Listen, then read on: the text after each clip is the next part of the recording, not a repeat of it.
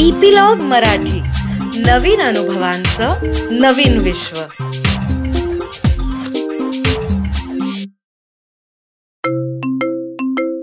नमस्कार मंडळी, मी रीमा सदाशिव अमरापुरकर. मनाचा पॉडकास्टच्या ह्या भागात तुमचं परत एकदा मनापासून स्वागत करते. आपल्या बरोबर अर्थातच डॉक्टर आनंद नड़कर्णी म्हणजे आनंद काका आहे. हाय आनंद काका.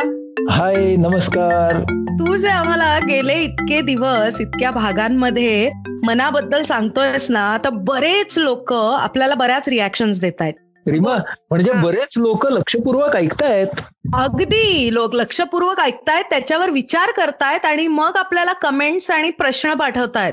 So that is a very interesting thing. तर आता मला नाव आठवत नाहीये, पण मी जे आपल्या मागच्या एपिसोडचे 2 एपिसोडचे प्रश्न वाचत होते ना, तर त्याच्यात एकाने असा प्रश्न विचारलाय की तुम्ही सारखं म्हणताय की रॅशनल विचारांकडे गेलं पाहिजे आणि त्याच्यासाठी तुम्ही साधनं देताय वगैरे वगैरे वगैरे.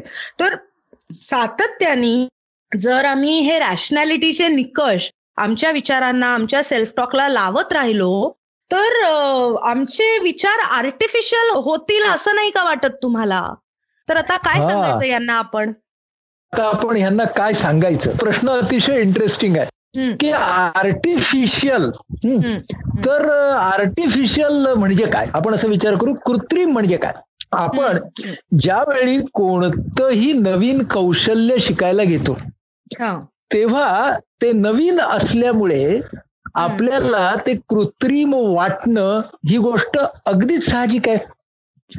सरावाशिवाय कृत्रिमता कधी जातच नाही ना. म्हणजे तुम्ही अगदी ड्रायव्हिंग शिकायला घेतलं त्यावेळेला ड्रायव्हिंग शिकताना अगदी सायकल शिकलं, 2 व्हीलर 4 व्हीलर जे काय असेल, तर पहिल्यांदा तुम्ही आपल्या सगळ्यांचा गोंधळ होतच होता की नाही, की अमुक कुठे, तमुक कुठे, तमुक कुठे, किती कृत्रिम होतात हे. म्हणजे मग या जगामध्ये नैसर्गिक अशा फार कमी गोष्टी आपण ठेवलेल्या आहेत.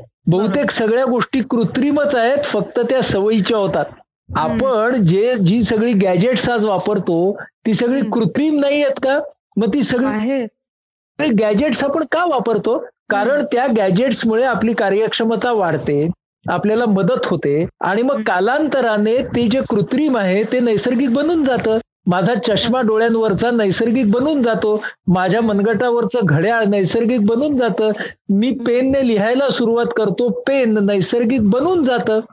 महत्वाची गोष्ट काय आहे की त्यामुळे माझ्या कार्यक्षमतेमध्ये, माझ्या व्यक्ती विकासामध्ये, माझ्या कौशल्यामध्ये जर वाढ होणार असेल तर ती गोष्ट पहिल्यांदा सहज वृत्ती होईपर्यंत ती गोष्ट मला तसं वाटलं, ती कृत्रिम वाटली तर वाटू दे की त्याच्याशिवाय माझी प्रगती कशी होणार, हे आपण निश्चितपणे ध्यानात घेणं आवश्यक आहे.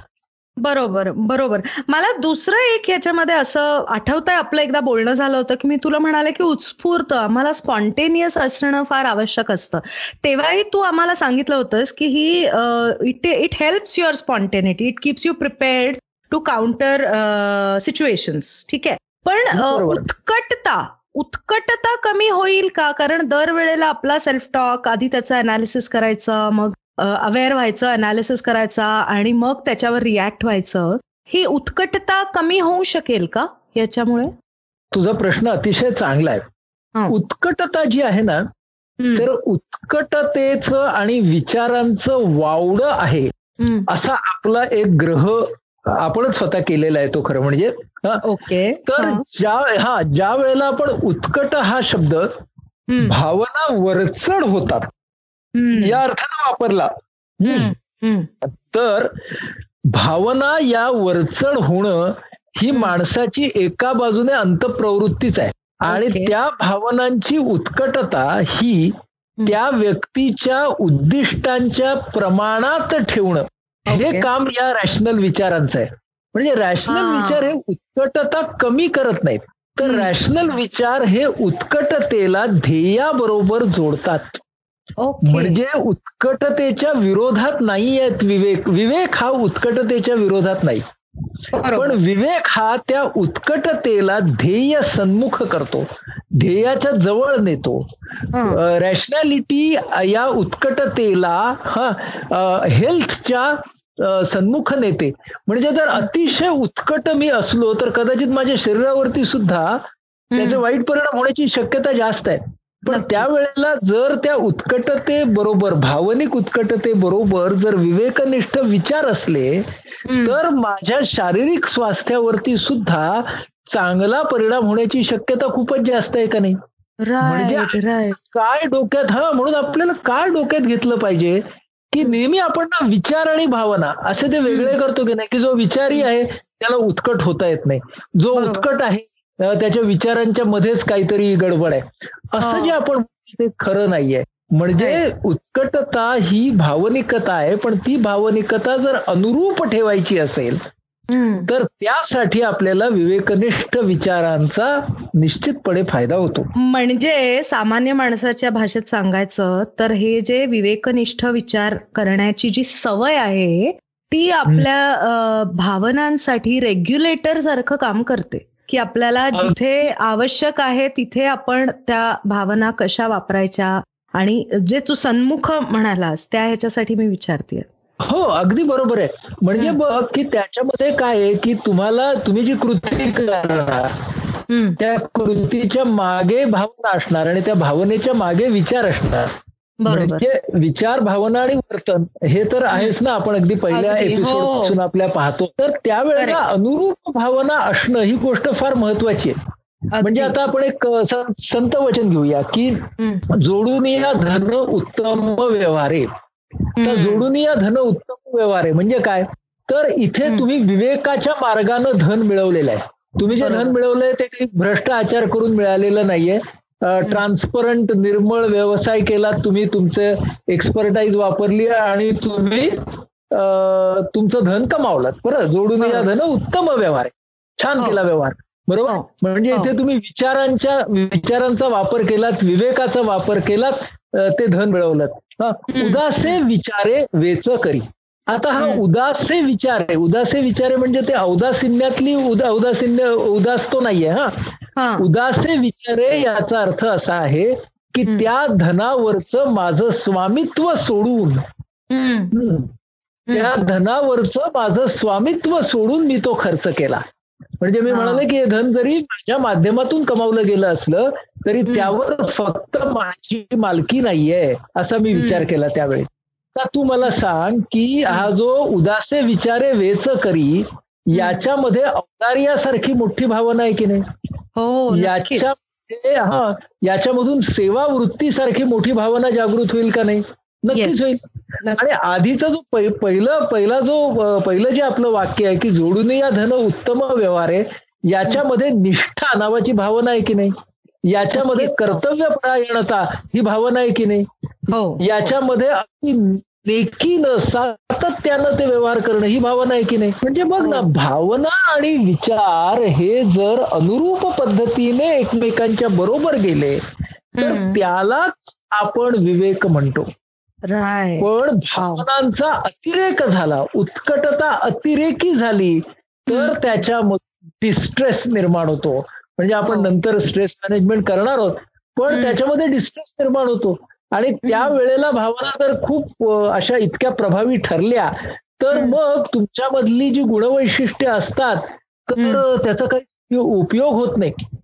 म्हणजे अशा जेव्हा ज्या भावना अति उत्कट होतात आणि त्या ध्येयापासून आपल्याला दूर नेतात तर त्याचं वर्णन ज्ञानेश्वरांनी ज्ञानेश्वरीमध्ये काय केलंय, अर्जुनाचं वर्णन केलंय. कर्दमी रुपला राजहंसू. तर कर्दमी म्हणजे चिखलामध्ये, तो चिखलामध्ये रुतला, तो कसा आहे, राजहंस आहे. म्हणजे खरं तिथे डौलामध्ये त्याने जायला पाहिजे, पण तोच सुद्धा त्या अति उत्कट भावनांच्या चिखलामध्ये रुततो. त्यामुळं ही उत्कटता, ह्याला विवेकाचं कोंदण मिळालं तर ती उत्कटता जी आहे ती जास्त अर्थपूर्ण होते, असं आपल्याला म्हणायचं आहे. खरंय, खरंय, व्हेरी ट्रू, व्हेरी ट्रू. तर आनंद काका, आपलं जे हे चाललेलं होतं त्याच्यामध्ये आपण जे साधनं म्हणत होतो सेल्फ टॉक अनालिसिसची किंवा सेल्फ टॉक विश्लेषण करायची, त्याच्यामध्ये आपलं पाचवं जे साधन होतं ते तू मागच्या भागात आम्हाला सांगितलं होतंस, ते म्हणजे इतरांबरोबरचं भांडण कमी करणे. माझ्या मते उत्कटतेचा, भावना प्रधान असण्याचा इतरांशी होणाऱ्या भांडणाशी पण संबंध आहे ना. भयंकरच आहे. म्हणून मी तर असं म्हणतो ना की जगामधला प्रत्येक संताप हा संतापलेल्या माणसासाठी सात्विकच असतो. म्हणजे भले संतापाला रजोगुणांमध्ये स्थान देऊ दे आपली परंपरा एज्युकेशन मध्ये, पण जो संतापलेला असतो तो म्हणत असतो की हा माझा सात्विक संताप आहे. खरं सात्विक आणि संताप ह्याच्यामध्ये किती विरोध आहे ना, तरी आपण असं म्हणतो, कारण ती उत्कटता त्याच्यामध्ये जरा जास्तीच असते.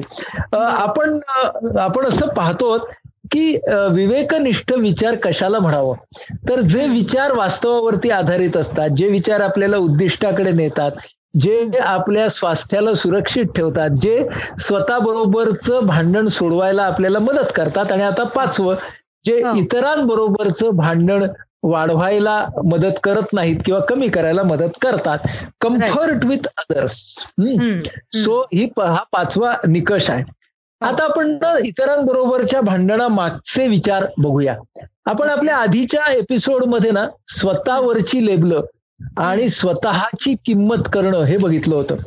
तर आता या आपल्या पाचव्या भागाव्या पाचव्या साधनामध्ये हीच गोष्ट दुसऱ्यांच्या बाबतीत असते. बघा, हा असा का वागला, म्हणजे हा हा याचा अर्थ हा ही हे असं घ्या बरं का, मी जे कोणी असतील ते, हा असा का वागला, हा असा वागलाच का, हा असाच का वागला, हाच असा का वागला, एवढे प्रश्न निर्माण झाले. आणि हे सगळे वेगळे वेगळे प्रश्न आहेत ना, म्हणजे मी फक्त वेगवेगळ्या ठिकाणी नाही लावलेला, हे सगळे वेगवेगळे प्रश्न. पण इथं ना काय केलेलं आहे मी बघ, की त्या व्यक्तीच्या एका वागण्यावरून त्या व्यक्तीचं संपूर्ण मूल्यमापन केलेलं आहे, की हा ना हा असा कसा वागू तरी कसा शकतो. हा, आणि मग तसं केल्यामुळे माझं त्या व्यक्तीबरोबरचं भांडण होण्याची शक्यता वाढली. आता लगेचच मंडळी काय म्हणतील, की आमच्याशी सातत्याने जी व्यक्ती वाईट वागत आहे तिच्या बाबतीत आम्ही काय बरे करावे. हो हो बरोबर की नाही, एकदा वागलं तर ठीक आहे, पण सातत्याने जे वाईट वागत आहे, तर आपल्या बरोबर सातत्याने वाईट वागत असलेल्या माणसाशी वागायला त्या व्यक्ती बरोबरचं कडाक्याचं भांडण आणि लेबला लेबली, त्याच्यावरचा राग बाहेर काढणं, त्याच्यावरती सूड उगवणं, या सगळ्यापेक्षा अन्य उपाय नाहीत का आपल्याकडे, असा विचार आपण करून पाहत नाही. म्हणजे जिथं कुठं आपल्याला विचारांचं भांडण, इतरांबरोबरच्या विचारांचं भांडण सोडवायचंय तिथे सोडवता येईल, जिथे तटस्थपणा ठेवायचंय तिथे ठेवता येईल, जिथे तोही अशक्य आहे अशा ठिकाणी भांडणा कमीत कमी भांडून, असं म्हणू आपण अगदी शांतीने नाही, पण कमीत कमी भांडून निदान त्या व्यक्तीला लेबल न करता आपल्याला त्याच्यातून बाहेर पडता येणं हे बरोबर नाही का होणार. तर हा आपण जर विचार केला तर आपलं हे इतरांशी असलेलं भांडण कमी होईल. मी तुला एक उदाहरण सांगतो. माझ्याकडे परवाच एक बाई आल्या होत्या आणि त्या मला असं म्हणत होत्या, वारंवार म्हणत होत्या की मी आता 40ला आले आणि ना खरं म्हणजे ना आज बघा माझं व्यक्तिमत्व, माझ्यातले गुण सगळे, मी आज कुठे असायला पाहिजे होते, पण लहानपणापासून ना आई बाबांनी ना मला कुजवलं, आई बाबांनी ना माझे सगळे पंख छाटून टाकले, आई बाबांनी ना मला कधी पाठिंबा दिला नाही, आई बाबांनी ना मला कधी संधी दिली नाही, आणि त्यांच्यामुळे हे सगळं झालं. तर मी त्यांना म्हणालो की हो, पण तुमची आई आणि बाबा म्हणजे आता तर तुमच्या बरोबर नाही आहेत ना, पण तरी सुद्धा ते कसे काय तुमच्यावरती इन्फ्लुएन्स करतायत, त्यांच्यामुळे माझा आत्मविश्वास कमी झाला. आणि आता असोत किंवा ते नसोत, पण त्यांच्यामुळे माझा आत्मविश्वास कमी झाला. आणि मग त्यांनी सांगितलं की ते दोघेही आता नाही आहेत, पण माझा विश्वास तो कमी झाला, तो झालाच ना. बरोबर. म्हणजे आजच्या त्यांच्या परिस्थितीला सुद्धा जबाबदार कोण, की आता अस्तित्वात नसलेले त्यांचे आई वडील. म्हणजे हे दुसऱ्या बरोबर असलेलं भांडण, आता ती व्यक्ती अस्तित्वातही नाही तरी सुद्धा भांडण चालू आहे बघा. या सगळ्याला हेच जबाबदार, ह्यांनी माझी वाट लावली. हे किती नात्यांच्या मध्ये आपण किती वेळा ऐकतो ह्याने माझी वाट लावली, मी माझी वाट लावली. हा, आता ना बघ मला काय म्हणायचं, एखाद्या माणसाच्या अडचणीतल्या अत्यंत विदारक परिस्थितीची जबाबदारी दुसऱ्या माणसाची नाहीच असं मला अजिबात म्हणायचं नाही. बरोबर आहे. ओके. त्या म्हणजे आता समजा एका विचार करू की आपल्याला एका व्यक्तीनं खूप त्रास दिलाय. ओके. आणि तो खरोखरचा त्रास आहे. म्हणजे जी काही एक विदारक परिस्थिती, समजा माझी एक विदारक परिस्थिती, आता मी अत्यंत अडचणीत आहे आणि त्याला अनेक जवळच्या माणसांची वागणी ही कॉन्ट्रिब्युटरी आहे, म्हणजे त्यांनी त्याला हातभार लावलेला आहे.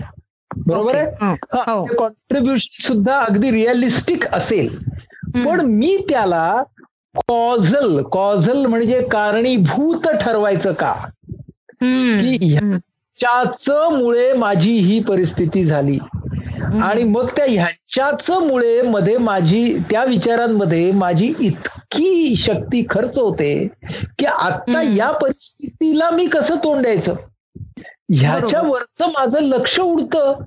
त्यामुळे हे घेतलं पाहिजे की आता मला हे जे भांडण आहे ना मनातलं, इतर माणूस शेवटी मनातलं भांडणच जन्मात येतं बरं का. त्यामुळं हे मनातलं भांडण मला किती मदत करणार आहे. आता मी या व्यक्तीच्या वरती, तिच्या वागण्यावरती माझ्या सगळ्या परिस्थितीचं बिल फाडून काऊन माझ्या परिस्थितीमध्ये फरक पडणार आहे का, नाही का असं करायचं. हा हा जो विचार आहे ना, हा विचार आपण डोक्यामध्ये घेणं खूप आवश्यक आहे. म्हणजे त्यांनी माझी जी आजची परिस्थिती आहे ती त्यांनी वाट लावली नाही, पण माझ्या परिस्थितीला त्यांच्याकडून ही निगेटिव्ह कॉन्ट्रीब्युशन मिळाली का, हो मिळाली. इथपर्यंत आपण रिअलिस्टिक आहोत. माणसं म्हणजे तू आणि मी सगळेच माणसं, म्हणजे काय आपण काही वेगळे नाही, आपण पण असाच विचार करत असतो. आणि किती वेळेला आपण लोकांशी झालेली आपली भांडणं ही सुद्धा उगाळत ठेवलेली असतात बरं का. आणि हे उगाळणं आपल्याला कुठे नेणार आहे, हा सगळा विचार आपण करणं ही गोष्ट फार गरजेची आहे. म्हणून comfort with others, the thoughts that give rise to discomfort with others.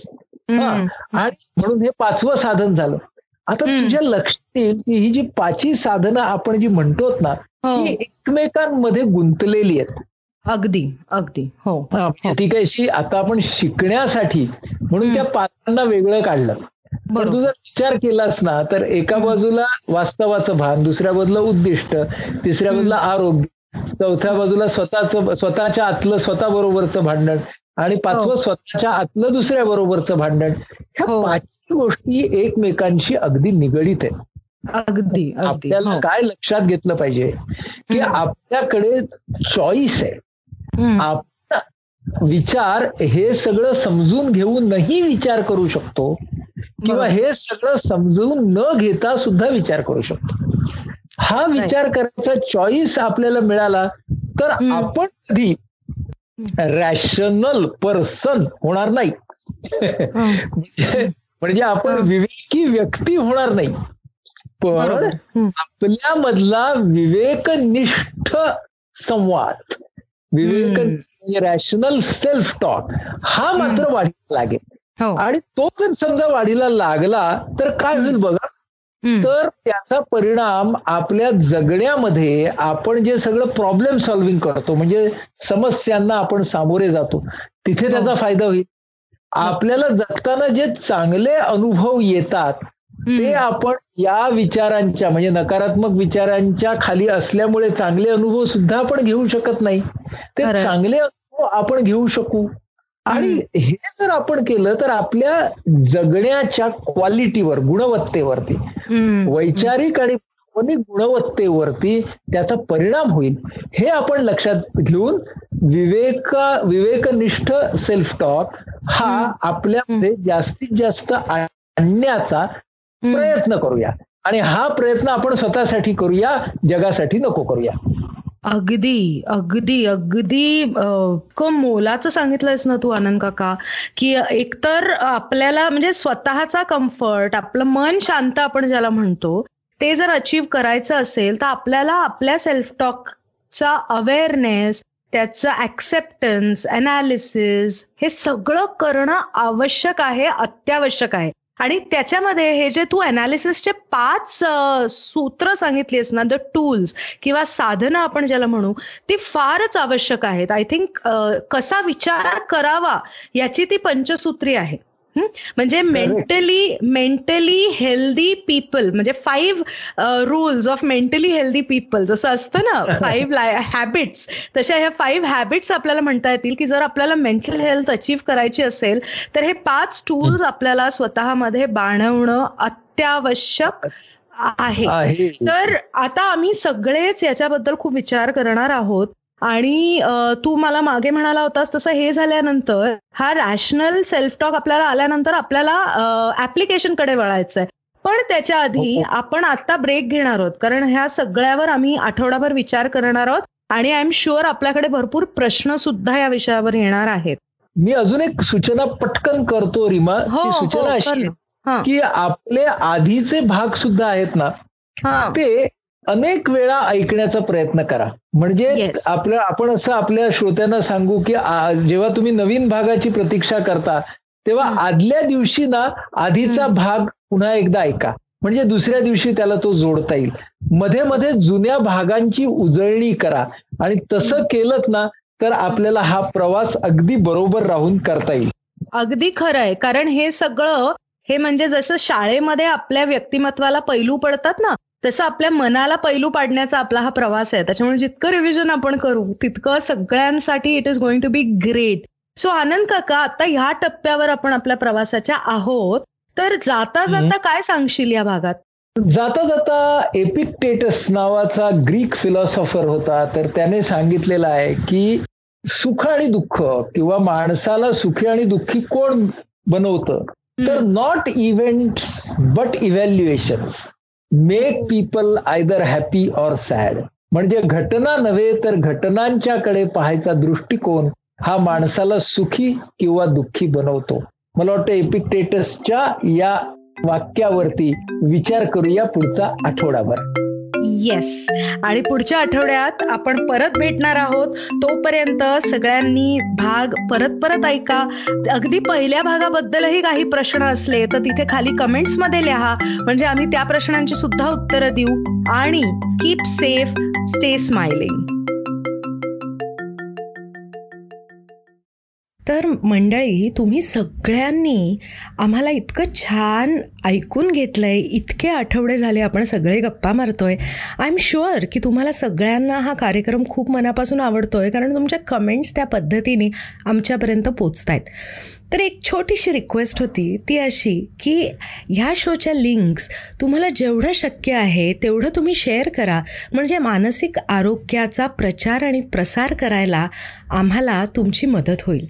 त्याचबरोबर एक छोटीशी मदत अजूनही आम्हाला हवी आहे, ती अशी की आपल्या या शोमध्ये खाली एक छोटं बटन दिलेलं आहे ज्याच्यावर लिहिलेलं आहे सपोर्ट युअर शो. तुम्हाला तुमच्या क्षमतेप्रमाणे ज्या पद्धतीने जमेल, जेवढं जमेल तेवढा आम्हाला सपोर्ट करा, म्हणजे हा शो आम्हाला असाच चालू ठेवता येईल. आणि एकूणच आपण सगळ्यांनी एकत्र मिळून हे मानसिक आरोग्याचे प्रश्न समजावून घेऊयात आणि ह्या प्रश्नाला वाचा फोडूयात. तर भेटूयात पुढच्या आठवड्यात. धन्यवाद.